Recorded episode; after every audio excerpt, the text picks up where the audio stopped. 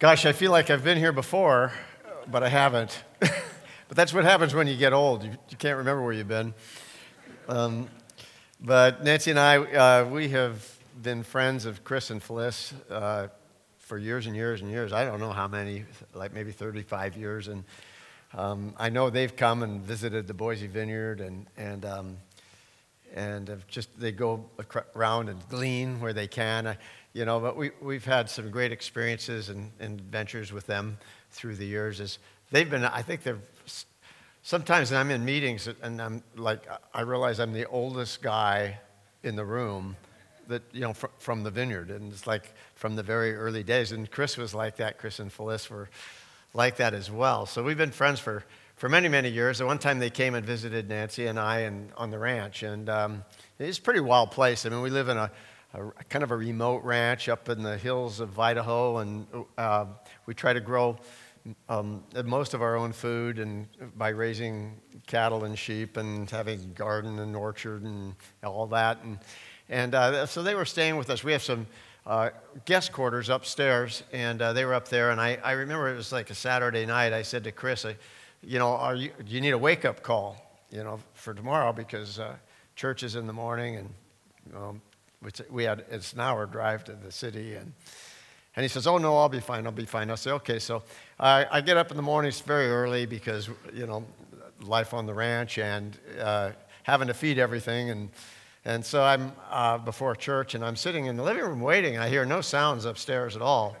And I'm a little concerned because I'm watching my watch and I'm looking out the window and all of a sudden I see a, a big coyote trot by with a chicken in his mouth which totally infuriates me. You know, I don't mind the coyotes, but I don't like them with chickens in their mouth. And uh, I, so I run upstairs, not thinking about Chris and Phyllis, and I grab the, uh, uh, an old saddle rifle, like an old Winchester. You've seen them in movies, you know. Well, uh, and, and I, am jamming shells into this thing and throw open the window upstairs, you know. And, and um, it's not in Chris's room. It's like, but it's the adjoining room and they start blasting out the window at this coyote that's running across the field 200 yards away. I don't know what that is in Matrix, but it's a ways, too far for me to hit. But the, he drops the chicken, and, uh, and, and there's shells in the room and smoke, and Chris walks out in his bathrobe and he goes, Excuse me, was that my wake up call? so he got accustomed to the, the Old West you know, um, Nancy and I have been retired as they're retiring, um, but we're a little ahead of them. We've pretty much totally ranchers now. Yeah, but on the other hand, you see me here this morning, I'm not totally retired, trying to stay in the saddle, so to speak. And, uh, and you know, we've ministered, gosh, around the world through all the years. We've been great, incredible privilege of seeing so much of the world through the eyes of Jesus. And uh, mostly in the really poverty stricken parts of the world, in the developing world, but also in the UK and in Ireland and different places. And one of the things that we've always noticed is that, uh, and it's, it's, so rich, you know. We, we think of something in the United States as being old when it's 100 years old, you know, and then we come here and uh, we see true you know, real deep, rich heritage. And, and um, one of the things we all, I always love to see, in, sometimes in very remote places, is these old prayer chapels that are old, some of them a thousand years old, standing out on these rocky areas or hills, or like sometimes they're by castles or in, in, um, in uh, connected with a, a some uh, estate or manor. And um, I always thought, wow, you know, it would be so cool to have a personal prayer chapel. And the, in the Celtic um, uh, world, you know, they, they said that there were thin places. And um, that, that is that a place that is, is just kind of a, a special place where people would go that seems a little thinner between heaven and earth, where it's easier to hear, hear the Lord. And, and uh, at different times in human history, there's moments where there just seems to be a little more of an urgency to hear the Lord. and say, Lord, what are you up to? And I believe that we're living in a time like that. I know in the United States, and I believe here as well, we're living in a real time moment of political crisis, I think, in cultural crisis, as we're looking at a world that is in trouble. And there's choices to be made when we're looking at a world that's migrating and moving because of wars and violence and, and weather. And it's a time for the church to stop a minute instead of being caught up in all the noise and the voices and the fear and the confusion and what I would call cultural disjuncture, the undoing of culture, where everything's in flux and change and people are responding to the fear and the crisis and the, and the, the changes, sometimes in good ways and sometimes in bad ways, and say, Lord, what are you up to? And in the context of building this, uh, you know, it's been kind of a miraculous thing. I thought at first it would just be kind of a fun project to do up on the hill above the ranch in this kind of bare hill. Nancy and I went up there and we, we um, were asking the Lord where to build this thing. And there was, right where we wanted to build it, there was this big rock, which was a nuisance, an annoyance, because it was like right in the wrong place. And so I said, well, we should pray about this, or probably actually Nancy said that. It's more, probably more accurate. And um, so we prayed, and in the, in the context of that prayer, the Lord just reminded me that He was the cornerstone of this church. And so we go, this rock is not in the wrong place, it's exactly in the right place. And built it into the foundation of the chapel that we were going to build. We went and for for weeks and even several couple months. It's been this. We started this in last about last June, and uh, collecting rocks and quarries around the country and coming back and started building up these walls together. And once my uh, my family periodically would come, my granddaughter would come. Um, my granddaughter's name's Hope, and she came and uh, she she got the hang of masonry and helped me and kept me in mortar while we were stacking rocks and um, and, and uh, just kind of got caught in in the whole architecture of it, building arches, which I had never done before, and the windows and the doors, and finally putting the steeple on the roof. And uh, Nancy there is. Um, she's sort of laughing, like, You're going to kill yourself uh, fall off that roof. And one of the things uh, that uh, in the midst of building it, I realized, I, you know, the Lord was starting to speak to me, starting to really communicate. And I'd be up there sometimes all day long just mixing cement and stacking rocks and just menial work and asking the Lord about the condition of our country and and the people and where it was going. And, and the Lord reminded me not to get caught up at one point in the, you know, in, in all the noise, but to think upon his things. And there's a passage in Philippians 4 and talks about what to think upon. Think upon what's right and righteous and noble. Think upon godly things that you might get your head clear in this moment and know what to do about a time like this. The Old Testament, there were some mighty men, the sons of Issachar, David's mighty men. It said that the reason that they were mighty men was because they, they, they saw the culture that they were in and they understood it and they knew what to do about it. And I go, I need to know what to do about it, Lord, because all of this looks bad at this point. And the Lord says, But think upon these things. Well, the chapel, at least the outside of the chapel, was finished. And, and just a few days ago, before we came here, uh, Nancy and I went up there just to, just to visit it as the sun was going down. And it, it wasn't really even a stormy day or evening. And out of the clear kind of blue, this beautiful rainbow uh, formed over the top of the chapel, reminding us that of the promise of God that He would be there no matter what the world was, the condition of the world and the condition of things, that He would be there if we kept our eyes on Him and walked this out with Him. He would show us what to do. One of the things he said to me very clearly was to, in the context of this, that this, in this chapel, he wanted me to return to the thing that I did and the, the feelings I felt in, you know, when I first came to him. Return to the thing that you did at first and regrasp those things and not the politics, not all the noise, not all the, you know, all of the other stuff that goes and seems to intermingle with our Christianity, is to lay all that aside.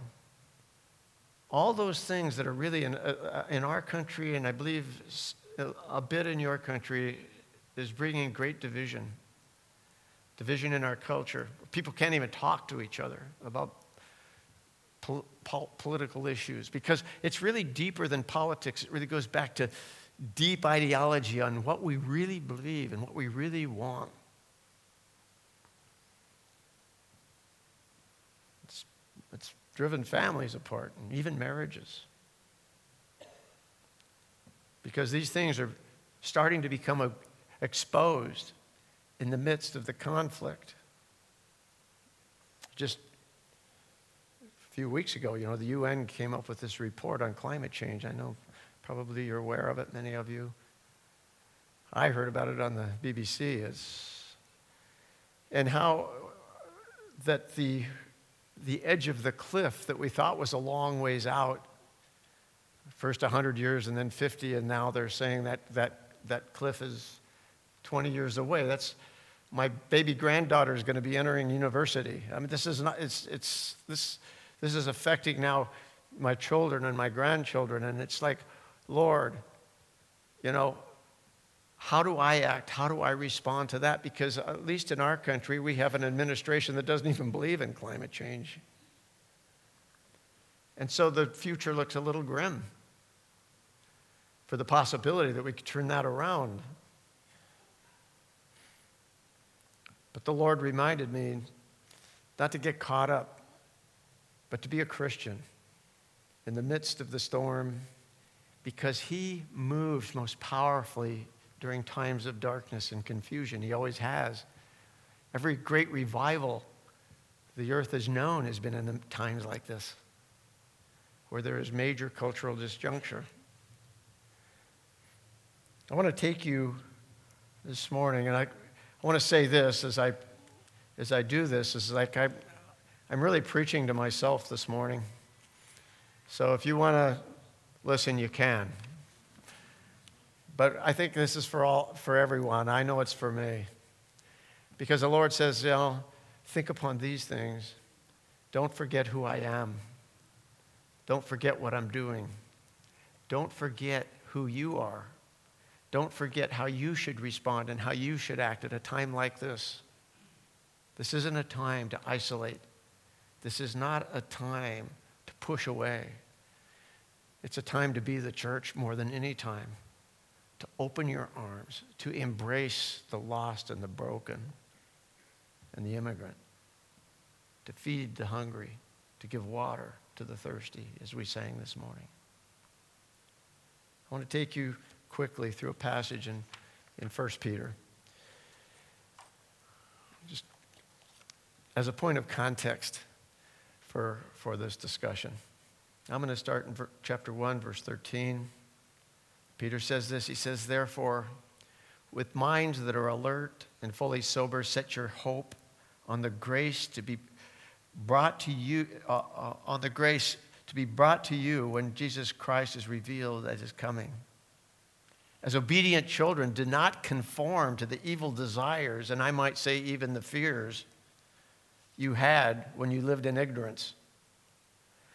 But just as you who, uh, just as he who called you is holy, so be holy in all you do, for it is written, Be holy because I am holy. If there's ever a time to be Christ like and to look to him and to embrace his character, you know, his ethics, his ways into our life. It's right now. and not to forever forget who we are. We see it in the, in the uh, uh, fruits of the Spirit in Galatians 5. He tells us that the, fruits of the Spirit are, are love, joy, peace, patience, kindness, goodness, faithfulness, gentleness, and self control. Things that we aren't seeing a lot of in the context of all of these discussions and conversations that, that the human race is having right now. But that's what we're called to to Christ likeness.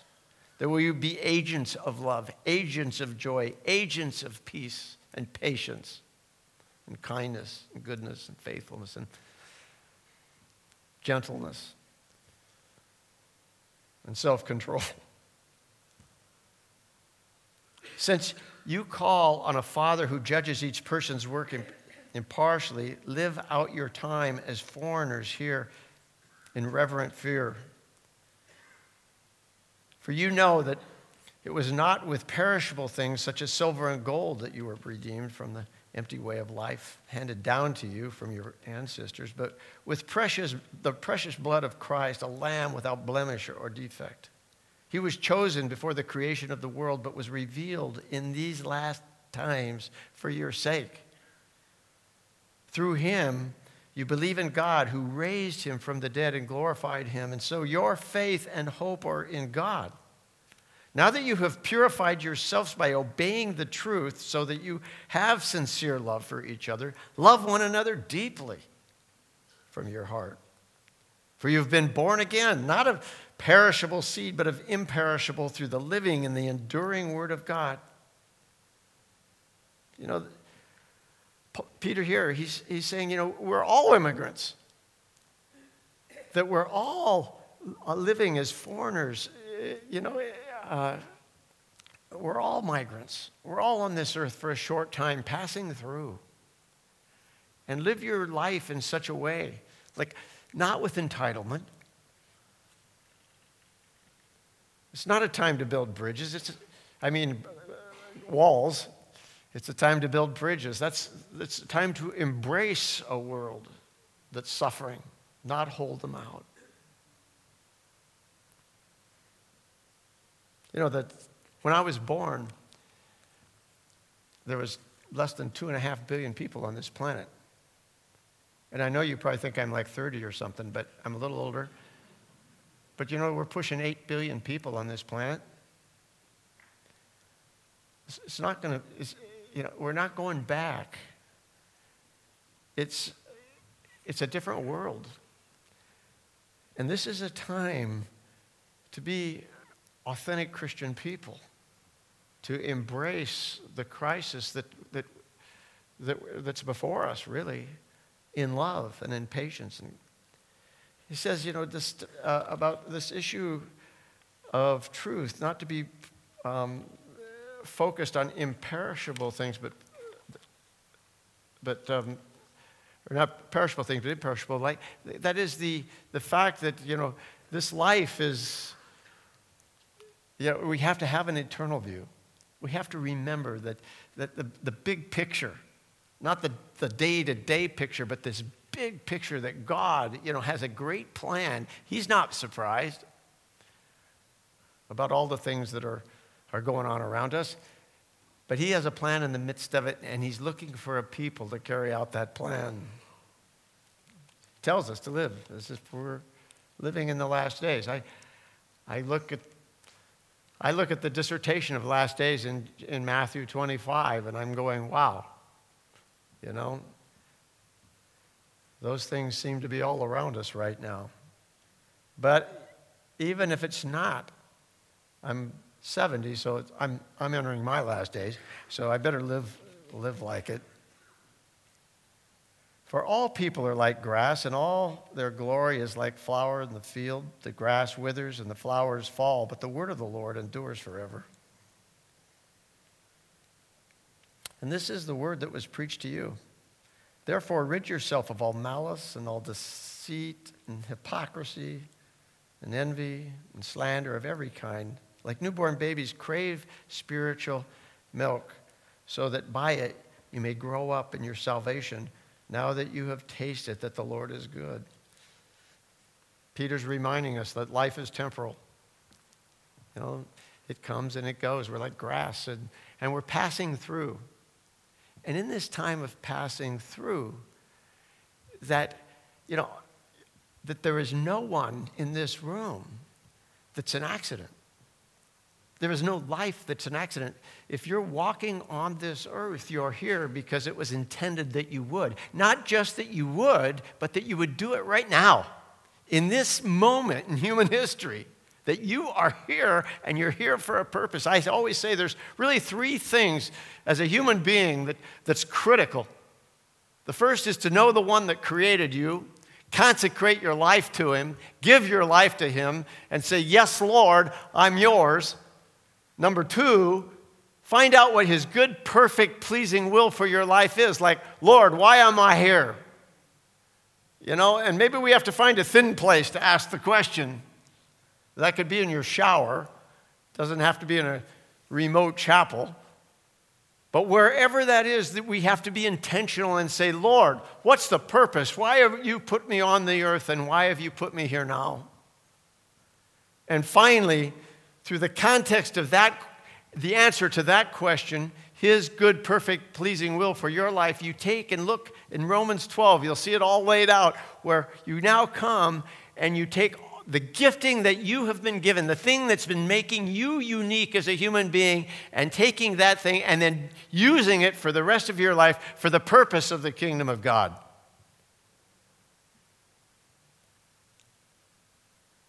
Don't just exist in fear of what the future brings, but participate with God in the moment. And I want to tell you that the future of the church, if you ask me prophetically, what's the future of the church? What's the responsibility of the church? I'll tell you this it's in three words compassion, justice, and mercy. Being an agent that would provide with a heart of compassion, would provide mercy and fight against injustice in a moment like this with the specific gifting and talents that God's given you, that you invest them well and you spend them well. That's the key to the hope. And the church is the hope of the hour that we live if it will rise up all together and attack these things and not be an agency of fear, but an agency of peace and hope to a people that need it so desperately.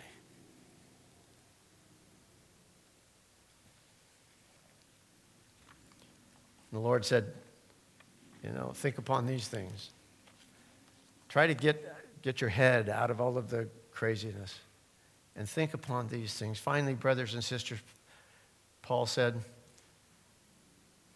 whatever is true, whatever is noble, whatever is right, whatever is pure, whatever is lovely, whatever is admirable, if anything is excellent or praiseworthy, think on those things. I find myself thinking about the opposite. Some.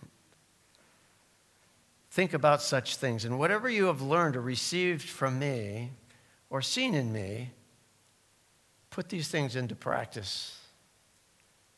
So think upon these things and put them into practice with your life at this time.